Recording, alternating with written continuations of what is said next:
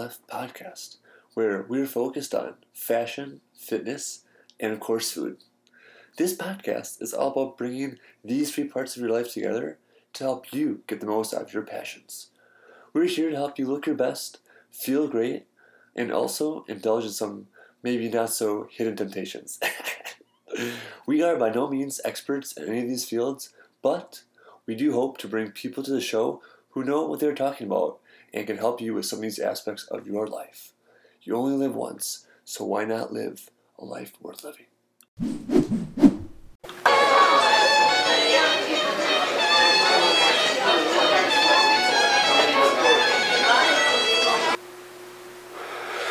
Welcome to the Triple F podcast. Today I'll be doing a quick review of the Rebel from Rockabilly to Rock and Roll Gala at the Palmer House downtown in downtown Chicago, the fourth annual gala, and helped them create a generation of pastry chefs. The theme for the Rebel from Rockabilly Rock and Roll Gala. Betty the Baker, the rebel with a cause, leads one of the evenings of gourmet foods, dancing to rock and rockabilly, pin-up fashion show, tiki bar cocktails, and all over 1950s nostalgic rally from 7 p.m. to 12 a.m. How many of your friends can fit into your iPhone booth? What's that, you say? Just a little booth where you take pictures, kind of like a little mini photo booth. Anyways, what was there? Open premium bars featuring Irish cider, Lagunitas beer, Maison George Vigouroux French wine, CH vodka and gin, Maker's Mark bourbon, Tanduay rum, and many more. There are delicious gourmet retro dining experiences from 18 top chefs, which we'll go over in a little bit a chocolate extravaganza from over 70 of chocolate's top culinary, pastry, baking, and confection artisans, a retro pin-up fashion show, which was a ton of fun, two dance floors, two DJs, and a few other things that didn't want to be missed. This was absolutely fantastic. Before we dive into all the details, let's kind of go over a little bit more about the sponsors and the organizers.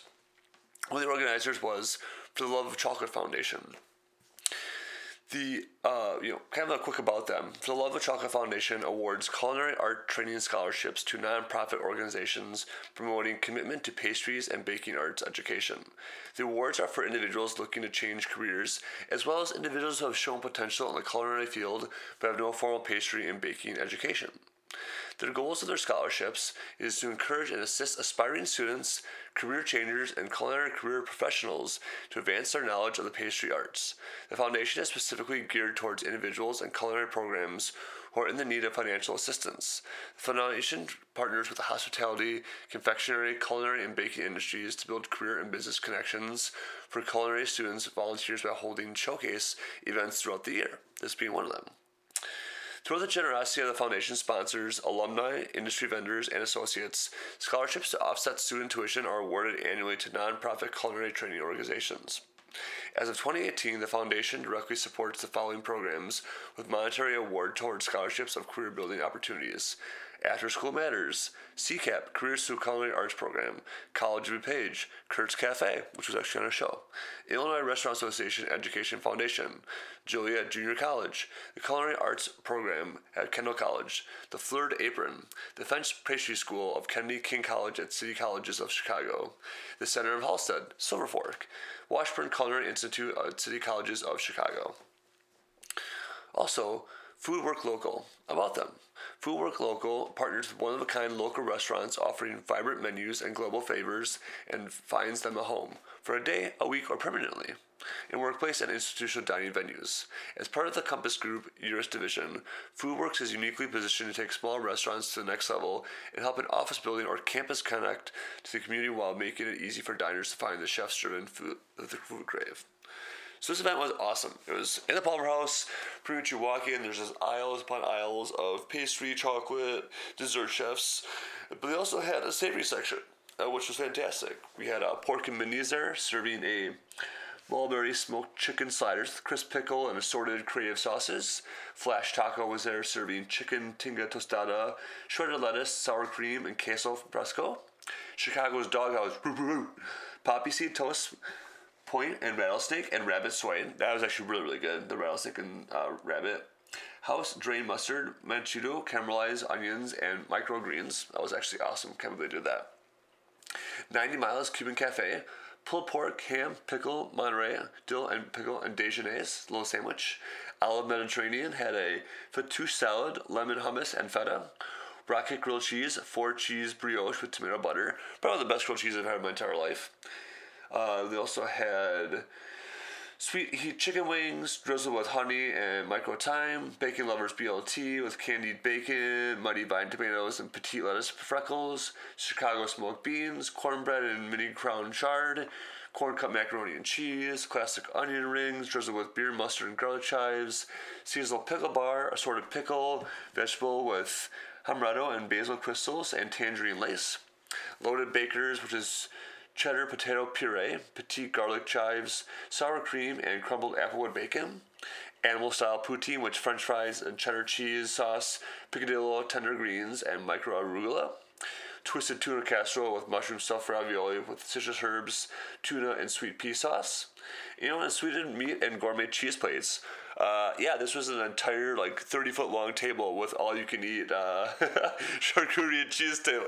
It was uh, a little overwhelming. But a couple other restaurants are there. We're actually Slurping Turtle. We're actually having them on the show in a couple weeks here. They were serving sushi. I guess they ran out of sushi an hour and a half into the event, even though they planned for like 6,000 pieces. So, I guess people love it on these food, but this was absolutely awesome. They had a fashion show. It was really cool. Everyone dressed up in like 50s gear, kind of like uh, going to Ed Debevic's in Milwaukee.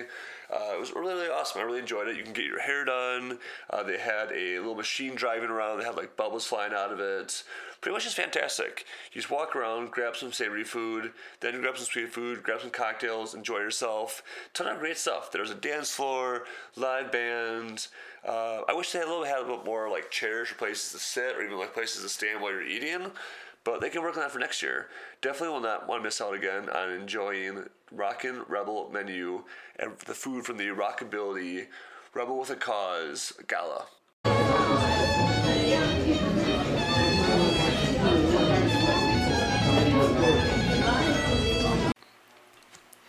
This episode is sponsored by Bites Kitchen. The best of times are always shared at the table. Good food, good drinks, good stories, good friends. Wish I had any of those. at Bites, they believe that good food is more than merely a part of survival, it is their passion. It has the power of transcend language, cultures, and ethnic backgrounds. Through food, they share their culture with new friends and old.